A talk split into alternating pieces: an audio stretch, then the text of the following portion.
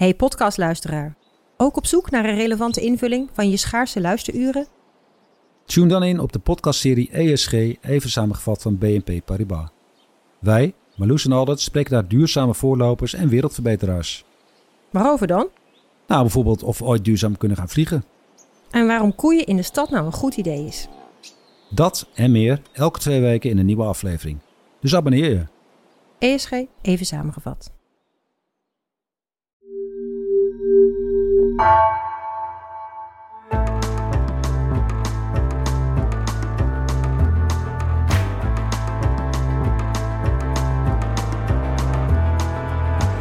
Welkom bij het uur. De vrouw die tegenover mij zit won een Theodor en werd alom geprezen als een van de beste acteurs die ons land rijk is.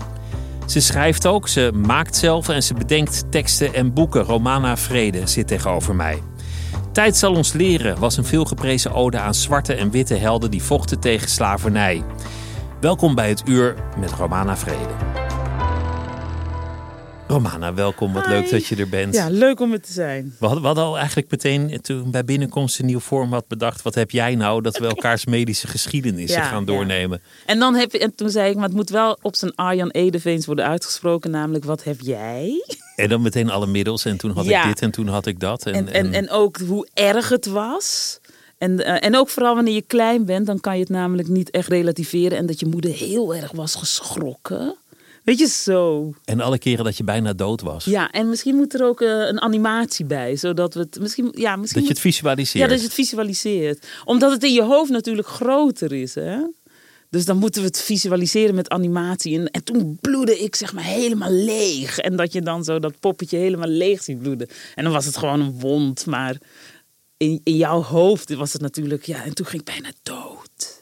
Dat is, wel- dat is wel een interessante gedachte hoe vaak je in je leven bijna dood was. Want, want je, je kunt het niet weten, maar die keer dat die taxi langs je raasde met 160 of, of de keer dat je net niet uitgleed of, Of het de telt tram niet. niet, pakte. Of, Ja. ja, ja, ja. Bijna telt niet, maar je bent natuurlijk best wel vaak heb je aan die afgrond gehangen Nou, eigenlijk. dat, daar zeg je iets, ja. ja. Ik heb geen idee waar, waar jij je nu bevindt. Ik bedoel, fysiek zie ik je hier zitten, maar op welk, welk punt in het bestaan en, en eh, wat voor fase je nu zit en waar je, waar je net vandaan komt en in, in welke gemoedstoestand je hier binnen bent komen lopen, al die dingen. Ja, ik zit in een. ehm, ik zit in een soort tussengebied, wat ik heel prettig vind. Ik zit in een tussengebied. Ik heb mijn enkel gebroken, weliswaar. Dat is misschien. Die is op dit moment nog gebroken. Ja, die is op dit moment nog gebroken. Oh ja, ik zie het. Ja, Ja. brace om. Ehm, maar ik zit in een tussengebied, want ik had tijd, zal- de voorstelling Tijd zal ons leren in juli gespeeld. En daarna heb ik een, ehm, een vrij jaar van het Nationale Theater genomen. Dus ik sta niet meer op het toneel op dit moment. Ik eh, ben aan het werken, ik ben aan het draaien, ik ben aan het schrijven. Maar ik ben niet eh, live op het toneel aan het performen. En dat is voor het eerst sinds 26 jaar dat ik niet op een podium sta. En dat geeft, eh, zonder dat ik het had gerealiseerd, heel veel vrijheid. Heel veel vrije tijd. Heel veel, ja, heel veel rust. Heel veel. Ja, ik kom ontzettend tot rust. Want als je in, in vaste dienst bent bij een gezelschap, dan Ja. is in principe de modus dat, dat ze zeggen, nou we gaan Shakespeare doen Ja. en, en, en jij bent Hamlet en Ja. dit zijn de speeldata. Oeh, dat zou leuk zijn. En we beginnen re- repeteren in juni en je wordt zo en zo laat verwacht. zeker. Succes ermee. Ja. En, Ja. en dat is een, een modus, een soort molen die Ja. doordraait Ja. tot aan de horizon. Tot aan de horizon. En dat is fantastisch. Dat is een eer. Hè? Ik bedoel, er zijn eh, maar zoveel vaste plekken bij eh, theatergezelschappen in Nederland en België. En dus, er is een tienvoudig aan acteurs. Hè? Dus dat is een waanzinnig geprivilegeerde positie. Eh, maar na 26 jaar was ik even klaar daarmee. Met dat performen. Ik zeg dat in de voorstelling Tijd zal ons leren. Dat heeft, denk ik, te maken met het overlijden van mijn moeder. Eh, het is een gedachtenkronkel en eh, ik bedoel, bear with me. Maar ehm, ineens dacht ik, ik heb mijn moeder altijd gezien als mijn oorspronkelijke publiek. Mijn, eh, mijn eerste publiek. Degene die ik aan het lachen moest maken. Degene die ik die om mij moest kunnen lachen na een dag hard werken als, uh, als uh, alleenstaande moeder van vier kinderen. En toen zij overleed, dat zeg ik ook in de voorstelling, toen verdween de noodzaak om de wereld mooier te maken. Want zo was het ooit begonnen. Jij moest je moeder een lach brengen. Je moest je moeder vermaken. Zo voelde jij dat als kind? Van als ik, ja. als ik het niet doe, dan, dan gebeurt het niet. Ik, ik moet zorgen dat er weer blijdschap komt. Ja, ja, dus ik moet zorgen dat ze. Kijk, mijn moeder had drie banen en die had vier kinderen en die had het al zwaar. Dus uh, Ramon die had een krantenwijk, mijn oudste broer. Dus dat geld. 50 gulden per week, dat waren, was boodschappengeld. Thea kan heel goed schoonmaken, heel efficiënt. Erik, ja, dat is de middelste, daar wordt niks aan gevraagd. Ik bedoel, die zat gewoon heel dag uh, te tekenen. je hebt altijd zo, weet je, zo eentje die nooit iets hoeft te doen. Dat was Erik. En uh, nu nog steeds trouwens. Kon hij wel goed tekenen? Was het wel heel mooi? Goed, ja, heel ja, goed. Ja, okay, ja, nou heel goed. En ik was dan zeg maar de jongste en dan een beetje de clown. En, dan, uh, en, en je moet opletten op de jongsten. Die hebben altijd alles heel goed in de smiezen. Maar niemand neemt ze serieus omdat ze zo klein zijn. Veel acteurs zijn de jongste in het gezin. Um, daar had ik het met uh, um, uh, Ariane over. Um, dus dat was, mijn, dat was mijn taak. Dat was mijn taak in het gezin. Zo voelde dat. Ariane Schluter bedoel ja, je? Ja, ja, ja.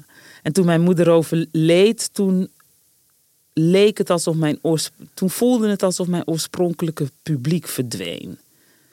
Dat, dat is een raar iets. Dan moet je ineens op zoek naar een nieuw publiek. Naar, naar een nieuwe reden waarom je ja, op dat dit vak doet. Waarom je daar eigenlijk staat. Hoe je daar terecht bent gekomen. Ja, en dat heb ik dus niet uh, gevonden, nog.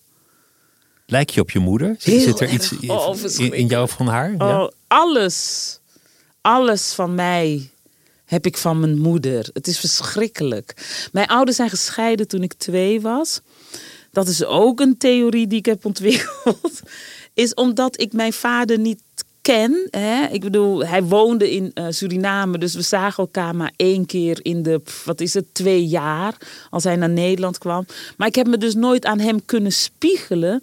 En ik denk, als je niet aan iets hebt kunnen spiegelen, kan je dat ook niet laten groeien. Dus daarom is het enige wat gegroeid is in mij, is dat wat ik van mijn moeder heb. Keek je niet naar je moeder van, oh, dat wil ik later niet? Nou, nou alles. Alles in haar dacht ik, dat wil ik later niet. En toch zit je nu hier en denk je, goh, ik, ik ben toch best wel mijn moeder. Ontzettend mijn moeder. Het is verschrikkelijk. Ook hoe ik praat, hoe ik eruit zie, hoe ik denk, ja. Maar nu is ze er niet meer. Nee, Sta, staat ze nu dichter bij je dan Ja. toen ze er nog was? Ja, zeker. Ja. Nu is het eh, gek genoeg. eh, want de laatste tien jaar van haar leefde, leven is ze weer geremigreerd naar eh, Suriname. Dus woonde ze in Suriname. En toen zaten er kilometers tussen. Hè. Een, een continent zat er tussen. En dan moet je een verhaal vertellen en uitleggen voordat ze het begrijpt wat je hebt meegemaakt. En nu hoeft dat niet. Nu hoef ik het alleen maar te denken en zij hoort het. En dan voel je haar reactie Ja, als het ja, ware. Ja, ja. maar de, de voorstelling die gaat ook over voorouders voor een deel. Zeker. Ja. Over waar je vandaan komt, over geschiedenis. Ja. Ja. De, dus als je moeder sterft en je voelt er ineens dichterbij, dan kom je vanzelf ook dichterbij de, de veel langere lijn van voorouders. Ja, klopt. Ja. Dat is wel een mooi thema. ja. Het ligt heel gevoelig. Ik moet hier. Ja, je emotioneert dat je? Ja, zeker. Ja, ik vind die voorstelling is natuurlijk ook een ritueel eh, voor het afscheid van mijn moeder. Mijn moeder is overleden tijdens corona. Dus wij konden haar niet eh, een ritueel geven wat wij passend bij haar vonden. Er konden maar 30 mensen bij zijn en die waren er niet. Ze is overleden hier in Nederland toen ze hier op vakantie was. Ehm, en ze wilde, haar laatste wens, het laatste wat ze zei, is: Ik wil begraven worden in Suriname. Dat kon niet. Dus ja, wij konden haar niet een passend ritueel geven. En voor mij was, dat is dan mijn laatste taak als de jongste, is haar ehm, de, een, een, die voorstelling geven of zo als afscheid of als ritueel voor haar overlijden. En het publiek was uitgenodigd op haar ehm, begrafenisritueel. Ja. En het is een ritueel natuurlijk niet alleen van mijn moeder, maar van al mijn voorouders. Ja.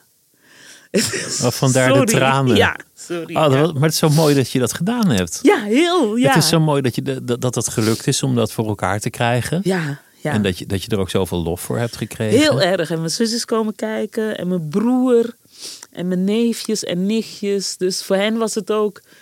Ah, mama zou zo blij zijn met dit ritueel. En met eh, eh, de, de grapjes en de liefde. En eh, de, de taal en de tekst, weet je. Dus ja. Die voorstelling gaat, ga- zoals ik hem zie, heel erg over kracht. Ja. Het is heel vaak als het gaat over, over geschiedenis en vooral over zwarte geschiedenis, dan gaat het over slachtofferschap. Nou, En mensen die onderop liggen. En, inderdaad. en dan wordt er weer een beeld ergens eh, geïnstalleerd van een man met kettingen om zijn, Oh. om zijn enkels. Of iemand met, een, met een, een, beeld van iemand met een, met een politieagent in zijn nek. Ja. De hele tijd onderop. Ja. En dit is een voorstelling, en- daarom was ik er ook heel blij mee. Die gaat over kracht. Snap en om de weerbaarheid te laten zien. En de mensen die, die zich in ieder geval hebben geprobeerd te verzetten. Absoluut, ja. Ja, dat, dat, dat heb je heel goed gezien. Want dat is ook iets waar ik niet zo heel veel mee kon. Eh, dat, dat inspireerde me niet. Het zette me niet tot. ehm, ehm, het zette me niet in mijn kracht. Het zette me niet in mijn liefde. Die, dat, dat, die, als mijn geschiedenis alleen maar zou bestaan uit de onderdrukking. Dus daarom heb ik de focus gelegd op de mensen die in verzet zijn gekomen. De mensen die hun mond hebben opengetrokken.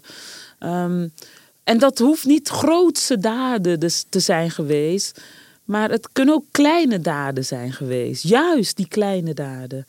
Ehm, en de kracht ook eh, waar, eh, waar ze die, dat verzet uit haalden. Waar ze uit konden putten. Die oude kracht. Die van nog voor de slavernij was.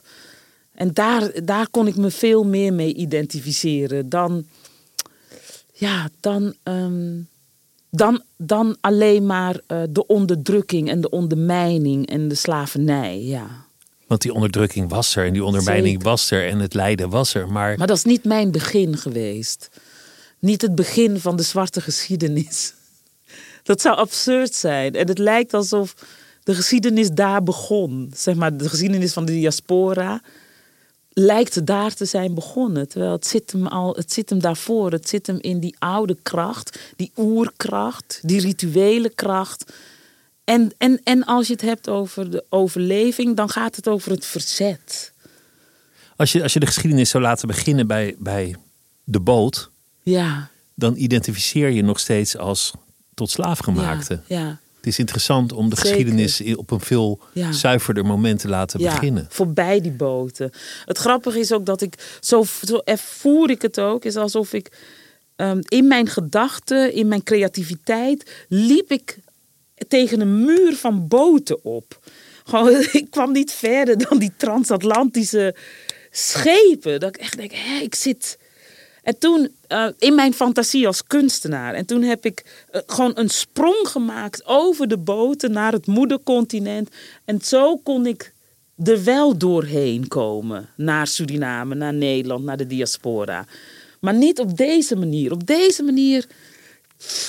Het ging niet leven, het, het gaf geen kracht, het gaf geen inspiratie, het gaf geen joy, sowieso niet.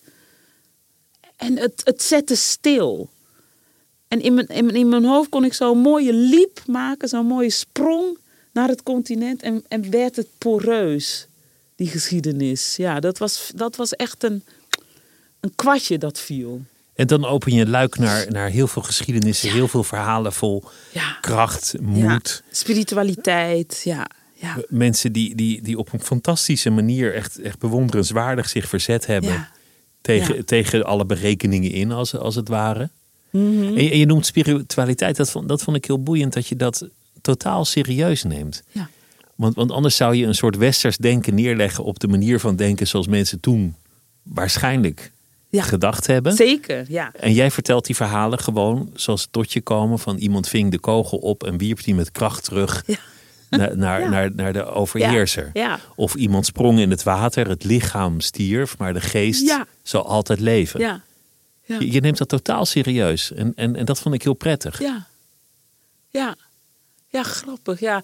ja, voor mij is het zo vanzelfsprekend geworden om dat serieus te nemen. Dus ik probeer even terug te halen hoe ik dat, hoe ik dat heb gedaan. Want natuurlijk begon ik ook met, nou, dat is een mythe. Als je Dat- in het water springt, ben ja, je dan ben dood. je dood. En je En kan geen op. opvangen. Maar ja, er is iets in de... In de... In de vanzelfsprekendheid waarin het zich in orale overleveringen en vertellingen wordt verteld, waardoor ik het, waardoor ik het niet anders kon dan serieus nemen. Ja. Ah ja, dus bijvoorbeeld het eerste verhaal wat ik eh, vertel over Wantiteloke.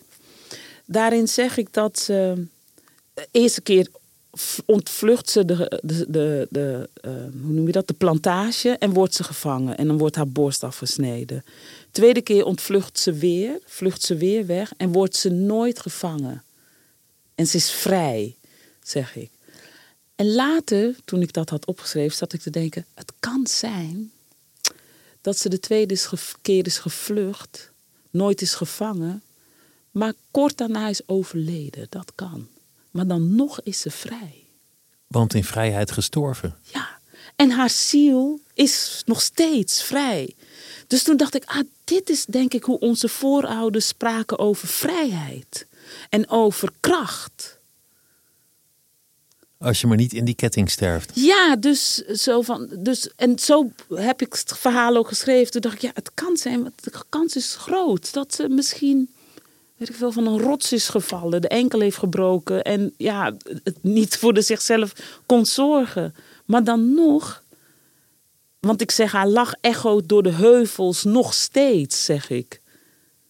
Ze is vrij, vrij, vrij. En de heuvels van Sint Maarten, haar thuis. En dat is ongelogen. Ook al is ze misschien inderdaad overleden. Maar overleden is dan zo ridicuul. Het is, zo hoe klein. Je, je kan niet die manier van denken over mensen heen leggen als zij niet zo dachten. Je kan niet als geschiedschrijver jouw manier van denken ja. maar projecteren op die ander. Ja, Voel, voel jij iets van die kracht in jezelf? Heb, heb je een soort idee van, ja, Zeker. dit is ook mijn kracht. ja, absoluut. Ja, absoluut. Dat is hoe ik, waarom ik ben, wat ik ben. En, en dat is, sommige mensen noemen dat intuïtie of luisteren naar je voorouders. Of, ehm, zeker, ik geloof absoluut dat, dat dat ook in mij zit. Ja, en het grappige is, is ook dat het. Kijk, het is ook wetenschappelijk, hè, als we daar waarde aan zouden hechten, als we dat ernaast zouden willen leggen. Ehm, ik zeg in de voorstelling Tijd zal ons leren dat ehm, toen mijn moeder werd geboren, werd zij geboren met al haar eicellen. En daar was ik er één van. Dat betekent dus dat ik niet alleen in mijn moeders buik zat, maar ook in haar moeder en haar moeder en haar moeder en haar moeder. Tot in de eeuwigheid terug in de tijd. Dus ik weet dat. Ik was daarbij. Dat is mijn geleefde ervaring. Dat zit in mijn DNA. Dus ik weet, dat is, dat Dat is- is gewoon wat vrouwen in het algemeen hebben. Dat is, dat is een Ik en- ben de geschiedenis, want ik was enorm, er ge- al. enorm gegeven dat je in een, in een lijn staat, in een Ja. keten. Dat je, Ja. dat je niet. Vandaar eh, dat die... dat je leven niet is begonnen bij jouw geboorte Nee, alleen. klopt. En vandaar dat eh, deze cultuur heel veel waarde hecht aan de matriarchale lijn. Dat wisten zij nog voordat dit wetenschappelijk bewezen was. wisten zij dat al? Ja, dat is, is ongelooflijk, die kracht. Ik vind dat spirituele ook interessant, omdat, omdat die, die meesters die waren als de dood voor voodoo. Daarom. En, En- dat en- zouden en ze niet zijn religies. geweest als het geen kracht had gehad. Hè? Ik, ik hoorde een verhaal, dat vond ik zo mooi. Nooit geweten. Dat, dat, dat op de plantages in Mississippi. op een zeker ogenblik. de tot slaafgemaakte arbeiders wisten hoe ze de oogst konden laten mislukken. ja. En dan, dat, dat was dan ineens. wa- waren al die plantjes kaal. ja. Zij dachten: maakt ons wat uit. We verdienen toch Ja. helemaal niks hier. Ja. Het is niet onze winst. Ja. Maar we hoeven niet te werken als er geen plantjes zijn. Ja. Maar voor, voor de plantagehouder was het een ramp. En toen ze dat eenmaal door hadden, gebeurde het ieder jaar. ja. Klopt. Prachtig verhaal. Fantastisch. Ja, dus de, de, de, de het, eh, slavendrijvers verboden ook bepaald soort muziek. Ze verboden bepaalde rituelen en dansen en instrumenten. Ja, dat doe je alleen maar omdat je denkt dat daar een kracht in zit. En dat denk je als nuchtere westeling, omdat je daar een bewijs van hebt gezien. Ja. Waarom zou je anders mensen die muziek maken verbieden? Waarom zou je dat anders doen? Die mensen moeten doodbang zijn geweest. Dat is ook wel zo hoor. Ik bedoel, als je de archieven leest, ook de, dus de Nederlandse archieven, dan zie je dat er heel veel ehm, hulp, hulpkreten vanuit de koloniën komen naar eh, het, het, het moederland Nederland. Van het gaat niet, help ons. Het is hier verschrikkelijk. We kunnen het klimaat niet aan. We hebben de, de mensen niet onder controle. We, we zijn bang. Er is constant verzet, constant angst. Ook op een, op een spirituele manier. Angst wordt hen aangedaan. Ze worden vervloekt. Ze worden, dus het, is, het was verschrikkelijk ook voor de. Ja, want je, je moet met relatief weinig mensen moet je heel veel mensen Ja, eronder houden. Vandaar dat het zo agressief en zo naar en zo, eh, zo uit de hand liep, omdat ze in paniek. Het was echt angst en paniek. Ja, Een het gruwelijke was geschiedenis. wreed. Ja, wreed, ja. Van beide kanten. Dus dat is goed, hè? Ik bedoel, in de zin van, Ja, zo'n opstand die werd ook meteen heel bloedig. Ja, ja, absoluut. Ja, ik heb uiteindelijk ook niet zo'n heel, heel vrolijk mensbeeld. Als ik, als ik de geschiedenissen lees, dan denk ik, ja, de, de mens is tot, tot alle narigheid in staat. Ik heb wel een positief mensbeeld in de zin van omdat, nou, daar, daar gaat tijdstanders leren uiteindelijk over, is dat, ehm, kijk, deze kracht, deze oerkracht hè, die in de natuur zit, eh, die, die spiritualiteit, die zal altijd overleven. Die zullen we nooit kunnen temmen. Die zal het nooit verliezen. De, de aarde zal nooit verliezen. Nooit. En wij zijn materiaal van haar. Dus wij zullen ook nooit verliezen. Dus jij gelooft in die kracht, Ja, ondanks alle tegenslagen. ja, ja. Maar het kan eh, zijn dat de mensheid zoals we het kennen verdwijnt. Maar de aarde, waar wij onderdeel van zijn, zal nooit verliezen. Had, jouw moeder een zwaar leven? Denk je dat? Want, want je, je vertelde net wel iets van, ja, de krantenwijk, dat moest ook Ja, naar, ja. naar de boodschappen. Nee, mijn moeder had En- geen zwaar leven. Nee, mijn moeder had wel een mooi leven. Ze heeft wel echt eh, hele, ja, gewoon dus, nou, dus, dus die, zij is een soort tank, weet je, zo vier kinderen op je 28ste al. Ik bedoel, mensen van 28 die kunnen nog niet eens een huis krijgen hier, laat staan. Dus, en toen emigreerde zij in er eentje met die vier kinderen naar Nederland. En iedereen is zeg maar zo, weet je, zo gewoon in het gareel goed en eh, strak terechtgekomen, weet je. En toen is zij gaan studeren, is zij rechten gaan studeren. Dus ze officier van justitie geworden, weet je, is hertrouwd. Dus ja, mijn moeder is gewoon, ja, dat, Zo'n powerhouse. ja, dat kan je gewoon niet voorstellen, weet je. Ja. Ben jij zelf ook wel, geloof ik? Daarom, ja, daarom, ik lijk ook heel erg op haar. Maar dat is ook zo irritant, want soms wil ik geen powerhouse zijn. Soms wil ik ook... soms wil ik ook gewoon, ja, Ja, wat? ja, verdrietig of klein of gewoon eenzaam alleen. Of wil ik gewoon cocoon op de bank, weet je. Gewoon zo. En dat kan allemaal niet. Ja, nou ja, wel, maar dan is het... ehm, mijn moeder zei dingen als... eh, opstaan is een kwestie van de wekker zetten. Vreselijk. Dus ziek zijn bestaat niet, te laat komen bestaat niet. Weet je zo, ik heb de trein gemist. Nee, dat bestaat niet. Want opstaan is een kwestie van de wekker zetten. Je hebt geen excuus. Dat zo ben ik opgevoed. Je moet door. Je wil niet, maar je moet. Ja, of als ik zei, van, ja, ik voel me zo, ehm, ik voel me zo alleen. Toen zei ze, nee, je bent alleen. Je voelt je eenzaam. Je bent alleen. zo semantiek ook, echt. En Nee, daarmee was het bent- opgelost. ja, ja, nee, maar je moet het gewoon wel. Je moet wel weten wat je bent voordat je me opbelt. Ik zei, ja, ik voel me zo alleen. Nee, nee, nee, je bent alleen. Je voelt je eenzaam, maar je bent alleen. En nu, nu kunnen we het erover hebben van waarom voel je je eenzaam? Weet je, en waarom kies je ervoor of ben je alleen?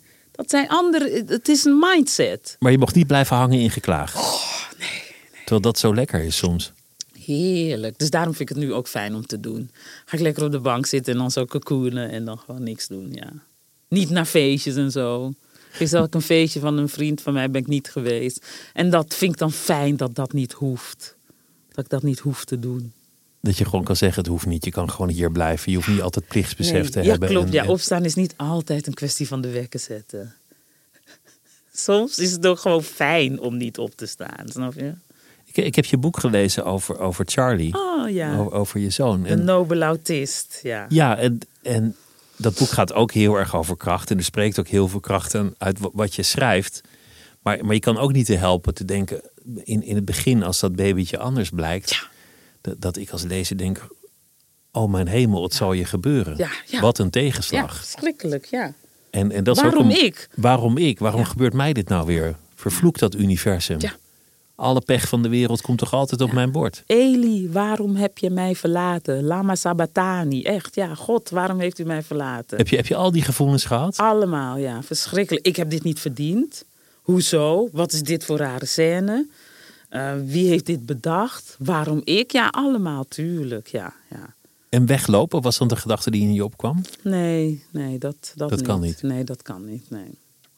Dat is gewoon, ik bedoel... Nou ja, dat, ik, volgens mij zeg ik dat ook in mijn boek. Zo van, ehm, voor jouw zorgen was meer een opdracht dan een, eh, dan een kwestie van liefde of zo. Gewoon, dat, dit is mijn opdracht, klaarblijkelijk, weet je. Shit, ja. Want jij, ik- jij kwam erachter dat dat babytje niet echt reageerde Ja, zoals babytjes zouden doen. Ja. Dat je niet echt een band kreeg Ja. met het kindje. Dat, dat, dat hij soms heel raar niet reageerde op prikkels, op honger of op pijn of, Ja. of andere dingen. En langzaamaan begint te dagen, ja. er is iets. Ja. Ik weet nog dat een technicus, ik was toen een voorstelling aan het spelen en ik vertelde zo over Charlie's gedrag. En hij liep toen bij de logopedist, want hij was twee en hij praatte nog niet. En toen zei die technicus, die zei, oeh, dat klinkt als autisme. En toen kwam ik thuis en toen ging ik dat googelen. En vroeger moest je inbellen, jonge luisteraars, in het internet. En de computer stond op zolder. Hè? Dat is zeg maar zo, vroeger stond Ja, ja. de computer op zolder. Dus ik ging naar boven zo, eh, hoe noem je dat? Eh, kenmerken van autisme googelen. En toen was Charlie werd beschreven in zijn gedrag. En toen dacht ik, nou, ik reageer overal nogal dramatisch op. Ik laat André, de vader van Charlie, laat ik even lezen. Dus die stuurde ik naar boven. Daar stond de pagina nog open. En die kwam naar beneden en die zei... "Oeh, ja, nee, dat is gewoon Charlie, ja. Het viel helemaal samen. Ja, ja. De diagnose was compleet. Ja. En dan is het nog heel de tijd, ja, dan kan hij uitgroeien. Of hij is nog pas twee, hij kan later gaan praten. Dus dan krijg je ook allemaal van, ja, ik was ook laat met praten. Ik was pas vier toen ik ging praten. Dus dan krijg je al dat soort ehm, hoop, eigenlijk hoop. En dat, dat viel telkens weg. Ja. Tot, zijn, tot, zijn, tot onlangs. Want hij is ehm, 6 november 21 geworden. En wat, je, wat we ook hadden gelezen is, tot je 21ste ontwikkel je je. Daarna is het eigenlijk allemaal bergafwaarts. Dan begint het, eh, eh, het verval. Hè? Dus dat is ook zo, dat de hersenen zich tot hun 21ste nog ontwikkelen. Dus tot eh, vorig jaar hadden we nog de, had ik nog ergens onbewust toch de hoop van... "Oh, ooit gaat hij praten. Of zo, ja. En nu, nu zal dat allemaal niet meer gebeuren. Nu is Nee, dit nee. hoe het is. Ja. Je, je schrijft ergens zijn bedrading is niet toegerust op die van de rest van de wereld. Ja, ander, een ander besturingssysteem. Niet compatible. Not compatible, ja. Ja. Dat is wel een mooie manier om het te zien. Want, want het is gewoon anders. Ja. Het is niet van je mag er niet zijn of je hoort er niet te zijn. Of, of, of Je bent je- gehandicapt, je bent eh, niet goed genoeg. Dat is het niet. Nee, het is, je bent anders.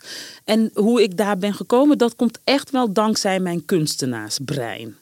Omdat ik zelf kunstenaar ben, was dit gewoon een soort mind eh, game die ik met mezelf deed. Charlie is niet een, heeft geen beperking of is niet eh, ehm, raar. Charlie heeft gewoon een ander besturingssysteem, is gewoon, heeft een ander perspectief, heeft een andere bril op. En dan kon ik, eh, dan kon ik er veel meer plezier en liefde en joy en eh, inspiratie eh, voor hem uithalen. Doordat je probeerde het vanuit zijn blik te zien. Door, door Ja. die code te kraken als Ja, het ware. Ja, en niet als, oeh, dat is zielig en dat is naar en dat is een beperking.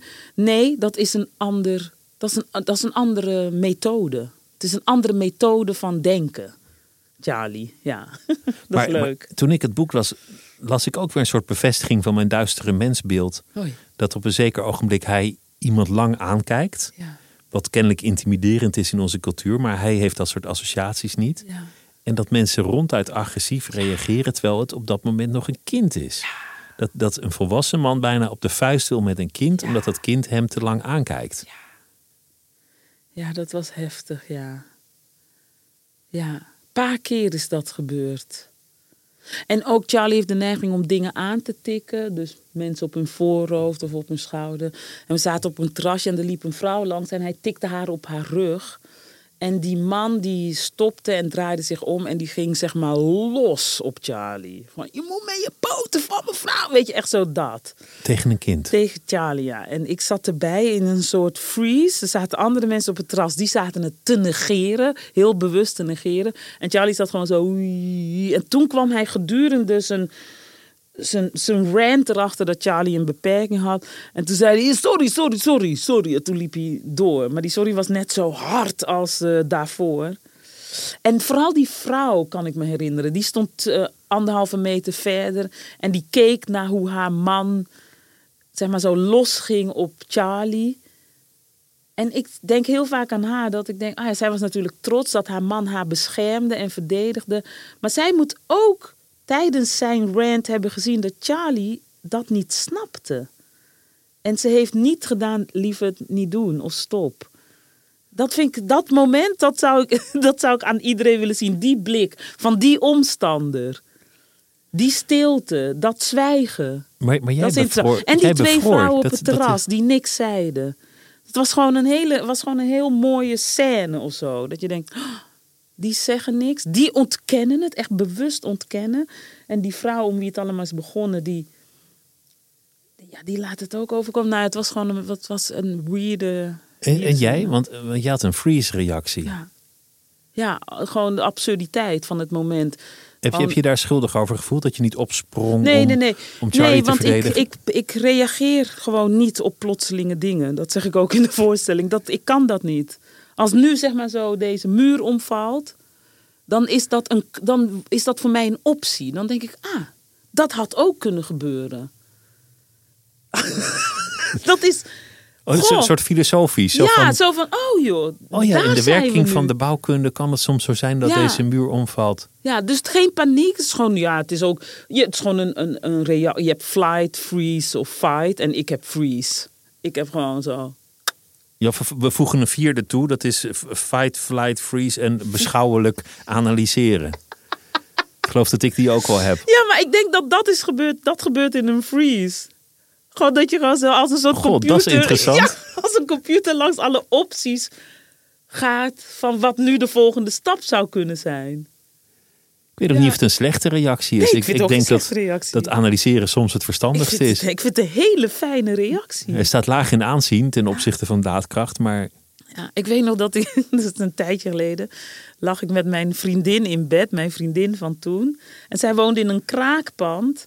En wij lagen in bed en toen viel aan de andere kant van de woonkamer een stuk plafond naar beneden.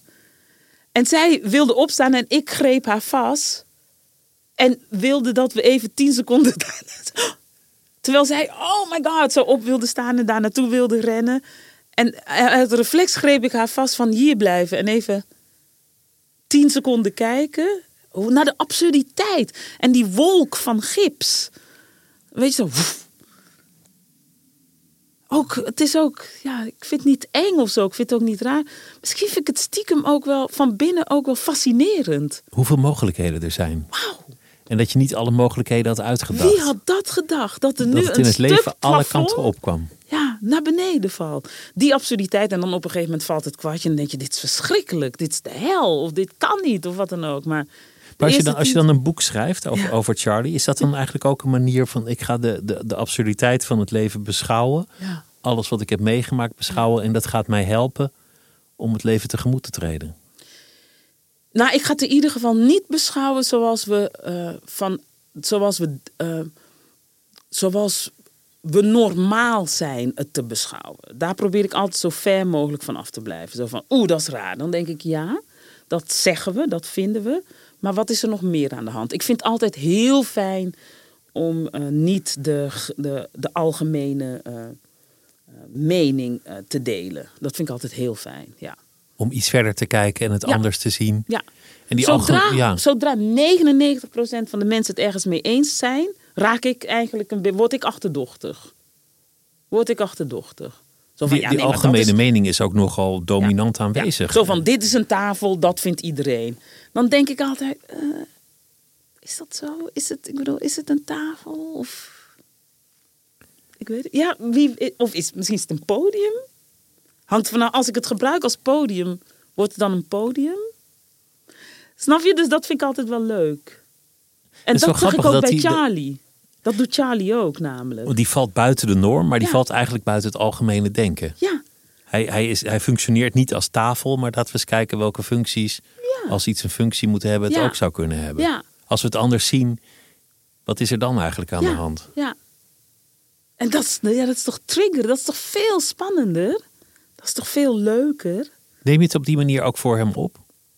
Ja, ja zeker, ja. In het dagelijks leven en ben ik trots op hem en kijk ik, leer ik veel van hem. Hij heeft ook heel vaak, zeg maar, zo freezes.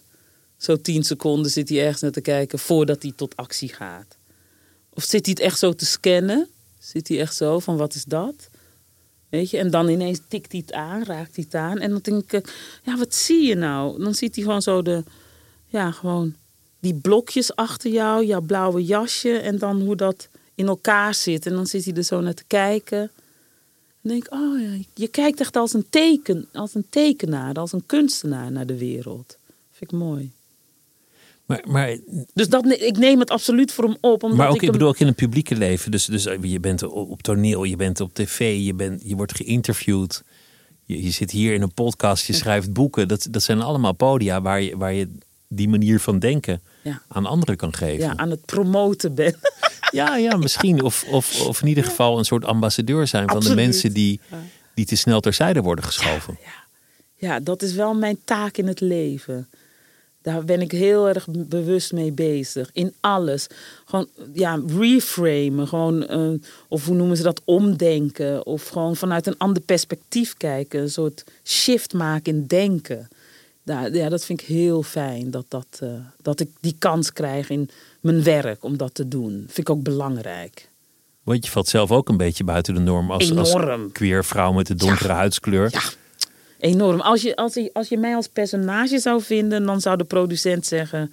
Ja, dat is een beetje overdreven. Dat kan niet. Je kan niet en een zwarte queer vrouw zijn die acteur is... en ook nog eens een autistisch kind. Dat is een beetje raar. Dat is too much. Dat gelooft het publiek niet Dat meer. gelooft het publiek niet. Ik ben ongeloofwaardig als personage. Maar, maar ik vraag me intussen af wie er nog wel onder de norm valt. Niemand. Dat is een goeie. Niemand. Sommige mensen eh, kunnen gewoon dat heel goed verbergen. Sommige mensen liegen gewoon daarover. Of, ja, ze, je, je hoeft het ook niet in het dagelijks als je thuis bent. Maar als burger proberen ze eraan te voldoen. Maar als mens voldoet niemand aan die norm. Dat is een wortel die je zo voor een ezel hangt. En, en we allemaal proberen na te streven. Maar niemand haalt dat. Niemand haalt de norm. Niemand haalt dat. Dat is, dat is, de, dat is de mindfuck. En waarom is die druk dan toch zo groot? Ja, ja, dat is hoe we wel eh, zeg maar een soort samenleving creëren. Van jongens, dit is normaal. Maar niemand, dat was tijdens corona zo grappig. Dat, hoe heet die, die minister De Jong, die zei. Het was toch De Jong met die schoenen, hoe heet die? Ja, De Jonge. Ja. Die, zei dan, die vertelde dan zo, ja. Zo, ja, dan ben je met je vrouw of met je man ben je in huis met je twee kinderen. En die had echt zo'n beeld zo van zo'n huis zoals we dat vroeger tekenden met een boom en een hond en een auto en een tuin. Dat je denkt, niemand leeft zo. Niemand in Nederland leeft zo. Ogenschijnlijk zou je denken, nou, heel Capelle ziet er zo uit, of heel Haarlem ziet er zo uit. Maar ga maar bij die mensen in, in, een, een, een uur meelopen. Niemand leeft zo. Die vrouw die heeft eigenlijk een relatie met de buurvrouw. Dat kind heeft een beperking. Die man die is gestoord. Weet je, er is, er is iets aan de hand.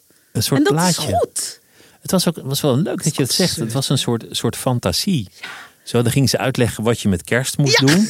Want iedereen viert kerst. En dan, uit de buurt van oma blijven. En dat je denkt, oma is gast. En, En, en, en die de oma is ene dood. dag naar oma en de andere dag dat. En het voorgerecht op een apart bordje. Want anders zou iedereen... En dan was nou de jongste zoon de...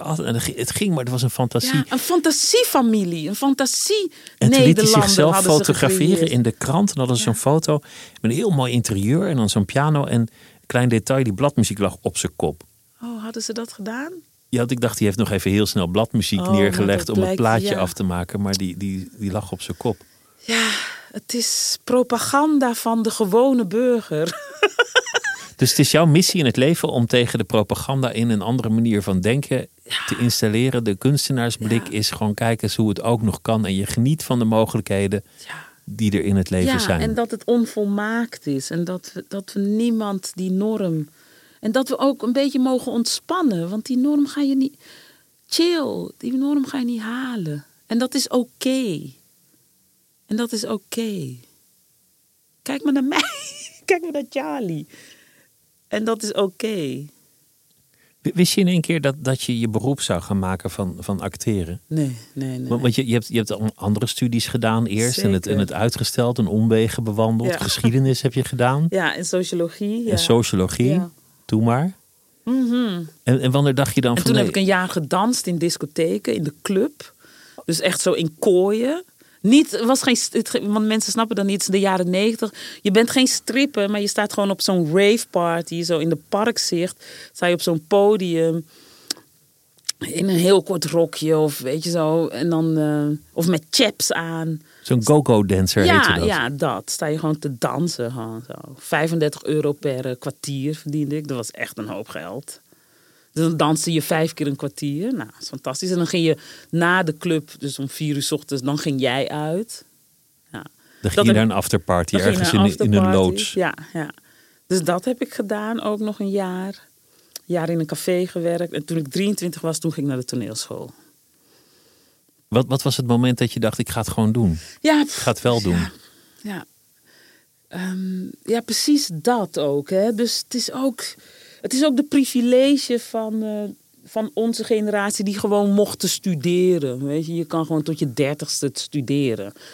Niemand die volgens mij dat geld terug wilde. Ja, ik bedoel, ik heb wel gewoon 15 jaar mijn studieschuld af moeten betalen. Maar er zat niet echt een soort van ja, een grens aan student zijn. Dat mocht je echt wel van je twintigste tot je dertigste zijn als je dat zou willen.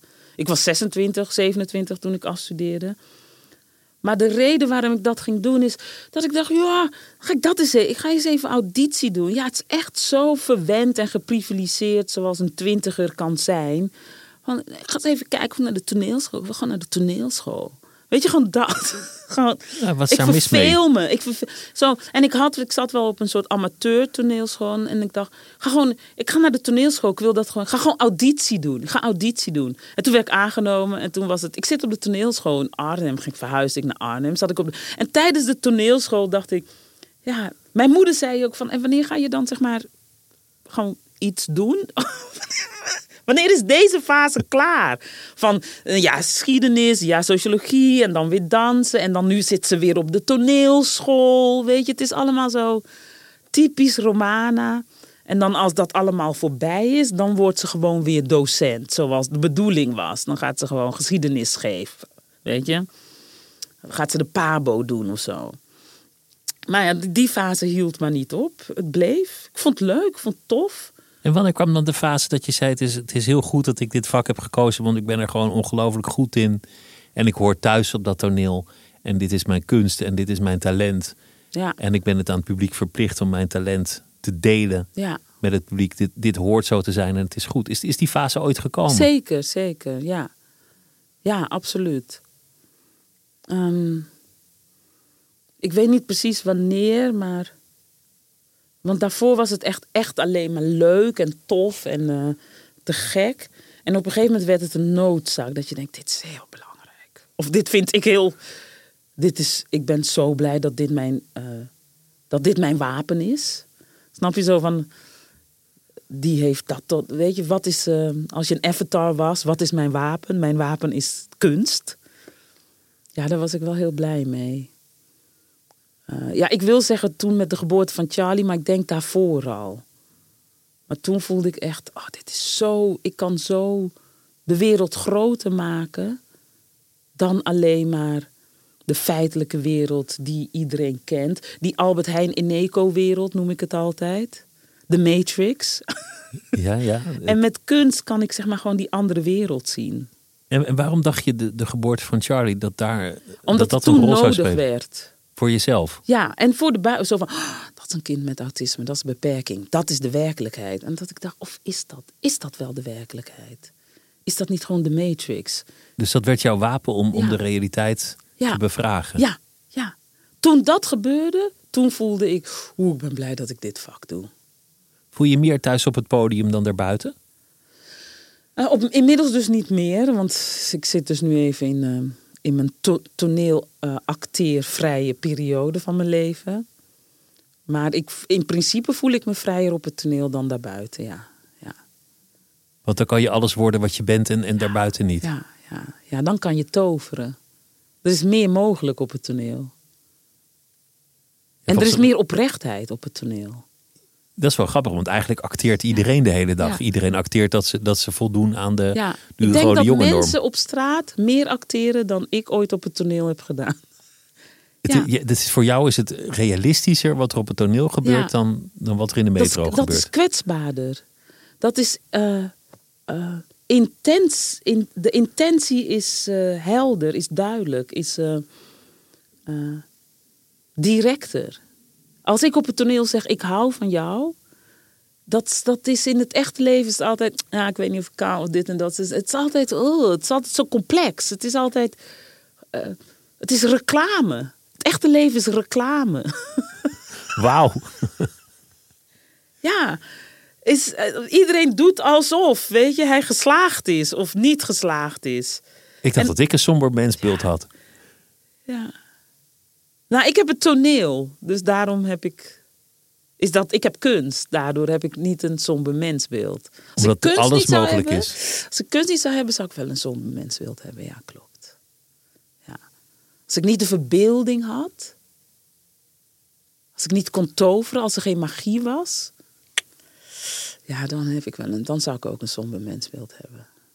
Ik denk dat als jij niet mensen zou mogen interviewen, dus echt contact mag maken, want ik zie hoe graag jij zeg maar, contact maakt en oogcontact maakt en helemaal de mens wil leren kennen. Als jij dat niet zou hebben, als je niet eh, af en toe in iemand mocht duiken, in zijn hoofd, in zijn hart, zou je ook een, een somber mensbeeld hebben. Dat merk ik aan je. dat Want dan zou waar. iedereen een schim voor jou zijn. Dat is waar. Individuen zijn altijd Dan zou veel je echt denken, ja, interessanter. maar ik weet niet, dan zou je tasten van, maar wie is dat dan? Wie is dat? Maar nu leer je iemand kennen en denk je, ah, die is ook zo mooi. En dan even volgende week weer iemand anders hier aan tafel en denk je, ah, die is ook zo mooi. Dat is jouw drijfveer. Dat Oh. is jouw wapen. Oh, dat klinkt meteen heel sletterig. Dan zit er volgende week iemand anders aan die tafel. Ga je daar weer helemaal inkruipen? Ja, dat is niet sletterig, dat is, ik vind het ook een soort katje. het is niet sletterig, het is juist lief. Zo, het is nieuwsgierig, het is verwonderend. Ja, slet zijn trouwens is hartstikke leuk. Ja, ja, ja. niks tegen sletjes. Nee, daarom. Nee, nee. Lang leven de slet, ja. Je, je, begon, je begon je boek over Charlie meteen als een soort mokerslag met, met de dag van zijn sterven. Ja, ja. Die dus dag dat heeft ook te maken met iets in de ogen. Dus iedereen zegt, oh, niet aan de dood van je kind denken. Dat is zeg maar het allerergste. Het allerergste wat er is. Wat je, wat je, dat mag je niet doen. Je mag er niet eens aan denken als moeder, want dan ben je een slechte moeder. Als je denkt, fantaseert over de dood van je kind. Niet doen. Dat is taboe. En dan denk ik, is dat zo? Is dat zo? Mag je daar niet wel naartoe? Moet je daar niet juist naartoe? Is dat niet mijn taak? Ik heb hem op het leven, op de wereld gezet. Dus ik moet hem ook vertellen dat hij doodgaat. Maar Charlie zal dat nooit vragen, want hij kan niet praten. Dus is het niet mijn taak om aan hem, toch aan hem uit te leggen van... jongen, dit, dit leven stopt. Je gaat op een gegeven moment dood. En ik hoop niet dat je te veel pijn hebt wanneer het gebeurt. Want jij bent er dan waarschijnlijk niet meer ik ben er dan niet statistisch. meer, ja. Behalve als het plafond naar beneden komt. En, Ja, nou ja. ja. Maar snap je dus, ik vind dat. Maar ik weet nog dat, oh, dat ik daar begon over te schrijven. En dat de familie, niet mijn familie, maar zeg maar zo. de grote familie en sommige mensen en begeleiders dachten, ontaarde ouder, weet je, echt zo fantaseren over de dood van Charlie. Terwijl ik denk, ook hierin zeg maar het tegenovergestelde denken. Is het echt het ergste wat ik kan doen? Of is het misschien het liefste wat ik kan doen? Dan, dan ben je al heel makkelijk over je eigen dood heen gestapt. Ja, ook dat, ja. Zo van, nou ja, op een dag ben je er niet meer en dan Ja. eh, nemen anderen het weer over en, en dan gaat het gewoon door. Dat is wel de bedoeling, hè? Dat, dat ik eerder ga dan hij. Kom je toch weer bij die spiritualiteit uit. Dat je deel uitmaakt van, van, de- van het grotere geheel. Ja. Dat je dingen doorgeeft.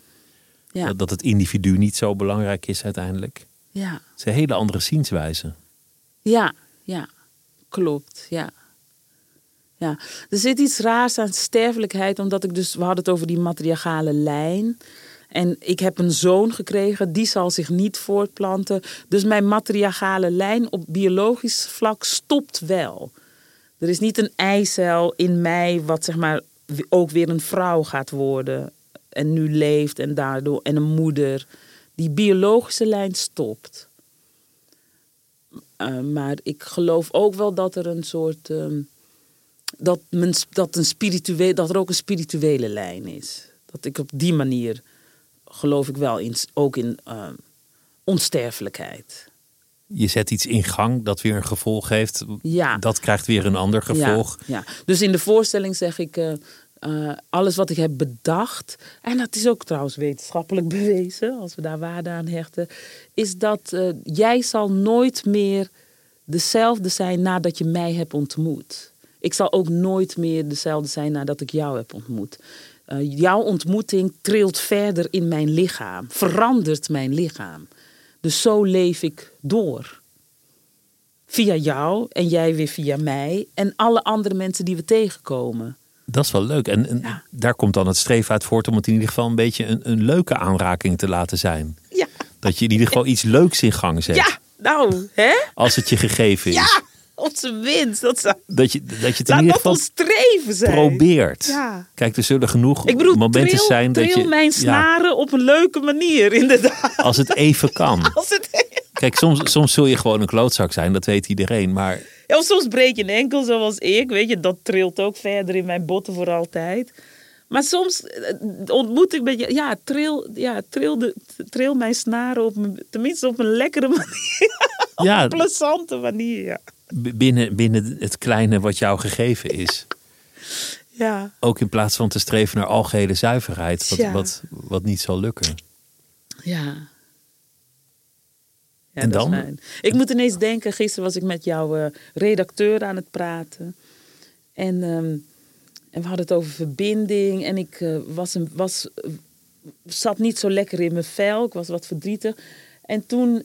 ehm, en we hebben het nu over trail, hè, de trail met snaren, tenminste op een plezante manier. En toen liep er een vrouw langs mij, een blonde vrouw, en die zei: Gaat het? En toen moest ik zeg maar zo, eh, nou ja, ik voel me niet zo goed of ik, ik heb net slecht nieuws gehoord of wat dan ook. En toen zei ze, wil je een knuffel? En toen gaf ze me een knuffel. Zomaar iemand, een willekeurig iemand. Ja, moet ik weer van huilen. Dat is wel aardig, toch? Ja, Je moet er ook mee uitkijken met, met, met knuffels uitdelen aan, aan voorbijgangers. waarom? Nou ja, voor het weet staat er een man te schreeuwen omdat je zijn vrouw hebt geknuffeld. Ja, dat, ja, ja,